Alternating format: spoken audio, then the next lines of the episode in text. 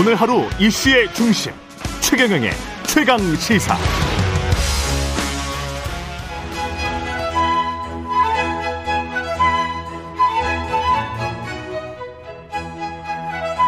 이게 안 된다. 여보세요? 예. 월간 조홍천의 좋은 정치. 누구의 눈치도 보지 않고 거침없는 쇄신을 조언하는 정치권의 미스터 순소리 더불어민주당 조홍천 의원과 함께 오늘도 뜨거운 현안들 들여다보겠습니다. 안녕하십니까? 예, 안녕하세요. 예. 원래 그 28일인가요? 민주당의 길 비공개 회의가 원래 예정돼 있었는데 취소가 된 겁니까? 아, 그 다음 날이 휴일이잖아요. 예. 예, 예, 예. 그래서 보니까 의원들이 그 지역의 일정을 많이 잡아놨더라고요. 아, 그래서? 그래서 그날 저녁에 예. 참석자가 얼마 안 돼가지고 예. 뭐 별로 의미가 없겠다 라고 미리 취소를 해놨, 해놨습니다. 그게 근데 뭐 그걸 언론이 또 무슨 뭐 시선이 부담스러웠다 뭐 이렇게 또 분석하기도 하는가 보더라고요. 예, 언론은 그런 거 좋아하잖아요. 그런 건 아니었고 원래 예, 예. 예, 정됐던 게 그 일단 이재명 대표 체포 동의안 가결 같은 부결이 나왔는데 이 결과는 어떤 의미입니까? 뭐 제가 뭐 방송에 나와가지고 드린 말씀 중에 기억이 나는 게 예. 우리 당 처한 현실이 지금 방탄 프레임에 갇혀가지고 꼼짝달싹 못하고 발버둥을 칠수록 빠져드는 개미지옥 같은 예. 뭐 그런 상황이다라고 말씀드렸고 한동안 그게 회자가 된 걸로 알고 있습니다. 음. 뭐 정말 어, 윤석열 정권의 폭주가 계속되고 있죠. 예. 그리고 우리도 나름대로 민생을 외치고 있고 또 정책이라고 또꽤 괜찮은 것도 내놓고 있고 음. 또 메시지도 던지고 근데 울림이 없어요. 음. 그리고 법안을 뭘 좀 추진하려고 하면은 저 근육 자랑한다 그러고요. 할 수 있는 게 없습니다. 울림이 없는 이유는 방탄 프레임에 갇혀요. 방탄 프레임에 갇혀 있기 때문에. 예. 저또 방탄이다. 방탄이다. 음. 예. 이미 그 프레임에 딱 갇혀가지고 꼼짝달싹 못하니까 그런 거죠. 음. 그러니까 우리가 169석의 압도적 의석, 의석을 갖고 있음에도 불구하고 윤 정부의 독선 독주, 독단을 견제하지 못하고 있지 않습니까? 예. 야당으로서의 존재 의미 가치가 뭐 거의 없는 거죠. 그러면 계속 이런 식으로 가고 또 내년 총선에까지 이게 이어진다면 음. 과연 그러면 어떻게 되는 건가 음. 하는 하는 위기 의식 또 그 총선이 점점 더 다가오면서 그 절박감이 농도가 진해지고 이런 것이 이 체포동의안 표결에 반영되지 않았을까 라고 저는 생각합니다. 이- 일부 이른바 이제 친명계라고 불리는 의원들은 비명계가 조직적으로 이탈표를 행사했다. 여기서 조직적, 조직 적으로 공모했다. 뭐 이런 이야기인데 이거는 가능한 이야기입니까? 지금 누가 이 수장이 돼 가지고 네. 뭐 이렇게 투리를 만들 정도로 예. 그런 거는 없습니다. 어. 다들 당에 또 우리 뭐 정치인이니까 음. 정치 현안, 음. 당내 상황에 대해서 항상 생각을 하고 또3355 모여가지고 얘기하고 의견을 나누고 음. 그건 뭐 일상화된 일이죠. 음, 그러다가 또 속내도 털어놓기도 하고 하는데 그게 따로 따로 이렇게 그룹으로 얼- 언론에서 묘사하는 것처럼 비명계, 친명계 이렇게 뭉쳐져 있습니까? 어떤 조직화돼 있습니까? 근데 이제 아무래도 예. 저 사람한테는 이도 안 들어가겠다. 아, 어, 말해봐야 생각이 완전히 완전히 다른 다르다. 사람, 예, 다르다. 당내에서도 예. 예. 뭐 그런 그렇게 생각이 된다면은 별로 왕래가 뭐 없고. 별로 얘기를 예, 시도를 잘 안 하겠죠. 예. 근데 그런 관계가 아니면은 예. 그래도 두루두루 보이 뭐 우연히 만나게 되면 또 말도 던지고 또 예. 약속도 잡고 뭐 소주라도 한 잔 하면서 음. 이 얘기 저 얘기하고 하면서 이제 전반적으로 얘기를 하는 거죠. 의원님은 어떤 상황인 거세요? 의원님은 이른바 외로운 늑대 아닙니다, 아닙니다. 아닙니까? 아닙니다. 예. 아, 전 예. 굉장히 어, 번잡스러운 번잡스러운 예, 뭐 예. 여러 조직에 그러면 속한 조직에 속한다기보다는 예. 전뭐 굉장히 번잡스러운 뭐 개, 교류가 많은 개과에 속합니다. 저는. 아 예, 그렇군요. 예, 늑대과에 속하지 않고 예, 동네 예. 동네 뭐 음, 이쪽 저쪽에게 다 의견을 들어보는 그런 예. 그러시군요. 예. 이 이탈표에 뭐 소통과 교감이 있었다는 이상민 의원의 주장은 그러면 어떻게 생각하세요? 그게 그거죠. 그게 그거다. 335 모여가지고 예. 속내를 털어놓고 음. 당의 미래, 정치 현안, 음. 또 어, 우리 야당의 민주당의 역할 등에 대해서 진지하게 얘기를 하는 거 그게 소통과 교감이죠. 그러면 스스로도 여러 군데와 이야기를 하고 있다고 하시니까 당내에서 어떻습니까? 지금 당은 음. 뭐 어떤 상황이고 어떻게 지금 하려고 하는 건가요? 당원들이랑도 이른바 이제 강성 지지자들도 과도 생각이 다른 의원들이 굉장히 많은 것 같고 예. 아까도 말씀드렸다시피 이제 다들 이 프레임에 갇힌 거에 대해서 굉장히 갑갑해하고 음. 169석이라는 절대 다수의 제1당 또 정부 여당이 특히 정권이 뭐 제대로 일을 하고 있느냐 음. 못 하고 있는데 여기에 대해서 견제를 견제구를 던져도 이게 전혀 먹히지 않는 이런 상황에 대해서 굉장히 답답해하고 무력감을 느끼고 조급해하고 있죠. 음. 그래서 이 상황이 계속 지속되는 거는 우리 당에도 안 좋을 뿐더러 대한민국에 이건 정말 좋지 않은 거다. 그러면 이 상황을 어떻게 타개할 것인가에 대해서 사실은 굉장히 고민이 많습니다. 그게 어떤 계기가 이- 있거나 어떤 사람이 나오거나 어떤 사람이 뭔가를 선언하거나 그러니까 방탄 리스크 어, 프레임에서 네. 방탄 프레임에서 벗어나야 된다. 근데 그걸 어떻게 해야 되냐고요. 그래서 이제 한달 요번에 네. 뭐 아이디어로 나온 게 음. 어, 사실 어, 요번 뭐 요번에 부결된 영장 어, 대장동 성남 FC 영장 예. 뭐 제가 봐도 428억도 빠졌고 예. 뭐 배임에서 428억 빠지면은 이건 뭐 제대로 음. 완결, 완결성이 아주 처참한 수준이잖아요. 음. 음 그러면 이거 법원 가도 기각 나올 확률이 대단히 높다. 무죄로 나올 확률이 예.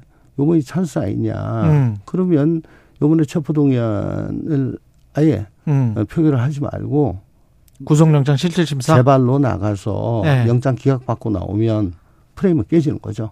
받았어야 했다. 네. 근데 이제 다음번에 또 만약에 체포영장이 나온다면 그거는 다른 혐의일 거란 말이죠. 그때는 또 상황이 다르죠. 그렇겠죠. 만약에 대북 송금으로 성공이다. 온다. 예. 그러면 아직 영장을 안 봐서 모르겠습니다. 모르겠습니다. 그렇지만은 어 언론으로 전해지는 거에 의하면은 음. 대장동이나 FC FC보다는 음. 순도가 조금 더 올라갈 것 같은 그런 느낌이 들거든요. 순도라는 거는 검사들의 완성도가 좀더 예. 있을 것 같다. 네. 수사의 완성도가 그렇게 되면은 구속영장 한번 받아보는 것도 실질 심사 받아보는 것도 위험할 수 있으니 그때는 또 봅니다. 예. 어, 그러면 어떻게 해야 돼요? 그때는 그러니까 제일 좋은 찬스가 지금 그냥 넘어간 것 같아서 넘어가 버린 거다. 어, 안타까운 거죠. 그 공천과 관련해서 이 어떤 무슨 찬성 기권 부결 가결 이거에 어떤 함의가 있고 어떤 표시를 하고 이재명 대표가 만나서 의원들이 개별 의원들이 그런 이야기나 뉘앙스를 말하고 있는 겁니까 지금 상황이? 요번에 이 표결 이후에 음. 소위 친명 쪽이라고 하는 일부 의원들이 예. 그 공천권 보장을 거래하려다가 그게 안 되니까 뭐 이런 반란을 일으켰다. 예. 뭐 비열한 트릭을 썼다. 이렇게 음. 아주 어, 좀 듣기 좀 거북살스러운 말씀들을 좀 하시는데 예. 이렇게 말씀드리고 싶어요. 음, 재선, 저, 당선이 되려면 음. 경선과 본선이란 두 단계를 거쳐야 됩니다. 음. 경선만 생각한다면은 현, 지금 경선을 담당할 가능성이 높은 체제. 말하자면 지금 현 체제. 예. 이 가급적 협조적인 게 더 편하겠죠. 그렇겠죠. 그렇겠죠. 예. 그렇게 생각한다면. 그렇죠. 그러면 뭐 굳이 이렇게 골치 아프게 뭐 여러 가지 생각하고 뭐 그럴 필요가 없겠죠. 음. 근데 경선만 된다고 해가지고 그러면 본선에서 당선되냐? 음. 그거 아니지 않습니까? 그때 민심에 따라서 다른 예. 거죠. 예. 쭉 수위가 다 올라가는데 나저 물이 예. 머리 꼭대기까지 올라가는데 어떻게 살아남아요? 어. 수위가. 예. 그러니까 어, 민주당 간판 달고 과연 본선에서 경쟁력이 담보될 수 있을까? 음. 이걸 걱정을 하는 거죠. 그걸 걱정하는 사람들은 아까 말씀드린 그런 점들에 대해 가지고 여러 가지 염려가 많았고 예. 그래서 그 고뇌의 흔적들이 그 체포동의안 표결 때 여러 가지로 그렇게 반로가 됐다. 어. 오히려 거꾸로다. 예. 라고 말씀을 드리고 싶습니다. 이재명 당 대표와 그 전에 이 국회 체포동의안 전에 만나시긴 했었었죠. 저는 만났습니다. 예. 뭐 어떤 말씀을 주로 하셨어요? 뭐 저희는 워낙에 오래된 사이라서 예. 어, 뭐 신상과 관련된 얘기는 뭐 굳이 안 하고. 거- 예. 뭐 대표도 꺼내지도 않았고 예. 저도 뭐 그래 해가지고 어. 먼저 얘기하지도 않았습니다. 음. 음, 당 운영과 관련해 가지고 몇 가지 고언을 드리고 말았습니다. 근데 어떤 뉘앙스나 뭐 여운이나 감정은 그 오래된 사이면 더 남지 않습니까? 글쎄 뭐 둘 간에 있었던 얘기라 가지고 그걸 뭐? 구체적으로 말씀드리긴 좀 그렇습니다. 근데 이 이후에 뭐 그 이전에도 그랬습니다마는 이 강성 지지층 이른바 이제 개딸이라고 불리는 이 뭐 이탈자를 색출하겠다 뭐 이러면서 어 문자 폭탄 또 보내고 뭐 이랬었는데 네. 이런 게 당에 어 도움이 될까요?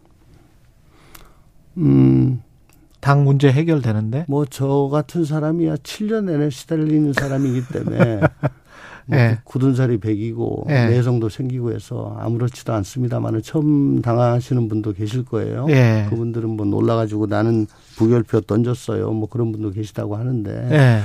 처음에는 그렇게 뭐 놀라고 위축될지 몰라도 이게 강도가 좀 세지면은 음. 그게 아마 거꾸로 갈 겁니다. 음. 예. 야, 이거 도저히 안 되겠구나. 예. 그래서 오히려 어 그렇게 억압하는 쪽에 반대쪽으로 어, 갈 가능성이 높습니다. 오히려 좀 의원들이랑 이런 저 강성 지지층들이랑 만나서 그냥 툭 터놓고 대화를 해보면 어떨까요? 민주당 그런 거는 안 됩니까? 글쎄요, 뭐 예. 그런 장이 있을까 뭐 어쩔지 잘 모르겠고 예. 이- 일단 날라오는 문자를 보면은 음 뭐 저를 비롯한 예. 뭐 타겟으로 삼은 의원들을 사람으로 생각을 하는지 모르겠습니다. 예. 그, 그 정도다. 예, 인간적인 모멸감을 느낀다. 뭐 이런 말씀이신 것 같고요. 뭐 십자가 밟기를 강요당하는 듯한 그런 느낌 예. 많이 들고 그러니까. 예. 예. 알겠습니다. 그러면 어떻게 해야 될까요? 그 안철수 의원은 이 상황으로 총선까지 가지 않을 것이다. 민주당은 뭐 새로운 90점이 올 것이고 그러면 자기가 어, 국민의힘 대표가 되는 게 낫다. 그런 인물로 김부겸 전 총리를 꼽았는데 그런 이야기가 지금 오고 가고 있습니까? 김부겸, 김동연 뭐 이런. 지금 어떤 예. 특정인을 염두에 두고 저희가 이렇게 한 건 아니란 걸 분명히 말씀드립니다. 그렇겠죠. 예. 어, 그러나- 말씀드린 거는 예. 어쨌든 어, 저희가 169석의 거, 거대 야당으로서 어. 그 역할을 전혀 못 하고 있다는 거. 어. 어, 이 방탄 프레임에서 벗어나야 된다는 거. 음. 그 처절한 그 반로라는 음. 거고요. 그리고 어떻게든 이 내로남불의 발- 방탕 전당 또 특정인 중심의 사당화 음. 또 국민을 무시하는 팬덤 정당 음. 여기에서 벗어나 가지고 제대로 된 민주당 정당으로 돌아가야 된다. 그래서 국민의 신뢰를 회복하고 음. 어 정치 개혁, 민생 개혁, 또 미래 대응을 제대로 하는 제대로 된 수권 정당으로 가야 된다. 국민의 신뢰를 회복해야 된다. 안민석 의원이 뭐 대안으로 이재명 대표 거취를 전체 당원 투표로 결정하자 이렇게 주장을 했는데 어떻게 생각하세요? 그건 뭐, 또, 뭐 전체 당원이라고 하면은, 음. 그러면 뭐, 그 중에서 실제 적극적 참여 의향이 계신 분들은 소수일 거고요. 예. 그분들이 또 지금 문자 보내시고 그렇게 할 건데, 에, 그분들 의향은 뭐 뻔하지 않습니까? 음. 그분들 뜻대로 가자 이런 얘기로 밖에는 전체. 당원 투표는 그분들 강성 지지자들 뜻대로 가자라는 이야기다. 옛날에 예. 뭐 위성 정당 만들 때나 음. 서울 부산 시장 그 당원 당규에 반해서 출마시킬 때 음. 그때도 다 전당원 투표 결과로 갔었죠. 박범계 의원은 최강 시사에서 다음에 검찰이 영장 청구를 하면 체포한 부결로 당론을 모아야 한다. 뭐 이렇게 이야기를 하더라고요. 참 모양 빠지지 않습니까? 모양 빠진다. 첫 번째부터 예. 그렇게 하든지 음. 예, 첫 번째는 아주 호기롭게 예. 예, 우리는 당론할 필요 없다. 자유투표. 자유투표다. 예. 했다가 첫 번째 했다가 의외의 결과가 나오니까 두 번부터는 단속으로 모양 빠진다. 예, 네. 모양 빠진다. 정순신 변호사는 한동훈 장관, 윤석열 대통령 몰랐다. 중앙지검장이었고 그때 중앙지검에 같이 근무를 했는데 KBS가 4년 전에 보도를 했을 때 익명 보도여서 몰랐다. 뭐 이런데 검사셨으니까 이게 가능합니까? 모르는 게? 음, KBS에서 이제 그 검사가 이- 뭐 이런 일에 연루가 됐다. 예. 아무리 익명이라도 검사가 연루가 됐다라고 하면 이제 바로 감찰 라인이 뜹니다. 고위 간부로 나오잖아요. 예. 예. 그래서 순식간에 찾아요. 당연히 찾겠죠. 이걸 뭐몇 명 안 되니까 차장 검사가 몇 명이 된다고 뭐. 예. 바로 찾습니다. 예. 찾아가지고 어 순식간에 팩트를 찾고요. 그리고 보, 보고하지 않아요? 그래서 그게 그 청, 청내, 그러니까 예. 중앙지검 내, 예. 그리고 대검, 서울 고검, 대검, 그렇죠. 요 라인을 따라 가지고 어, 차장, 검사장, 고검장, 대검의 담당 부장, 대검 차장, 검찰총장까지 예, 보고가 다 되죠. 그러니까. 리고 그 와중에 카드라 통신으로 순식간에 이쫙 그죠. 번집니다. 검찰 직원들에게까지 다 퍼져버리던데 예. 뭐 순식간에 퍼져버리는. 그리고 저 연수원 동기들은 또 다 알게 되고요. 그렇죠. 변호사들도 다 알게 되고. 근데 그때 정순신 변호사가 중앙지검 인권 감독관으로 있었고 예. 한동훈 장관은 제3차장, 예. 윤 대통령은 지금 검사장, 지검장. 어, 그렇죠. 그럼 모를 수가 없죠. 그리고 어 2019년도에 윤석열 검사장이 기습하게 인사를 한번 해보겠다라고 음. 아주 센세이셔널한 얘기를 한 적이 있는 걸로 기억을 하는데 예. 그게 주된 대상이 바로 이 한동훈, 정순신 아. 이 포함된 27기였습니다. 그렇군요. 그때 한동훈, 정순신, 이원석 등등이 포함된 사람들을 검사장으로 한번 만들어 보겠다. 거기가 기습하게 인사구나. 예, 예. 였습니다. 여기가 정순신이 들어갔거든요. 근데 정순신은 검사장에서 탈락을 했습니다. 그랬죠. 예, 나머진 다 검사장이 됐고요. 근데 검사장 탈락한 게 이것 때문에 그런 거 아니에요? 저는 그렇게 추정을 합니다. 예. 2018년에 KBS 보도가 있었고 그렇죠. 정순신 차장이 어, 지방으로 갔다가 법무연수원 용인 분원장을 그러니까. 마지막으로 옷을 벗은 게 2020년이니까요. 그러니까 그러니까 이걸로 탈락하고 지방 갔다가 맞아요, 맞아요. 한직으로 가서 옷 벗었다라고 합리적인 추론이 가능한 거죠. 그렇죠. 보통의 검사 인사를 보면 검찰 예. 내부가 굉장히 좁은 사회거든요. 예. 그럼 뭐 이 정도면 괜찮겠지 하고 그냥 임명해 버린 걸까요? 꼭 검사가 필요하겠지라고 생각해서 저는 작년부터 예. 국수본부장에 정순신이라는 사람이 온다는 얘기를 들었어요. 작년부터 이미 들었다. 예. 알겠습니다. 예. 더불어민주당 조홍천 의원이었습니다. 고맙습니다. 감사합니다. 예.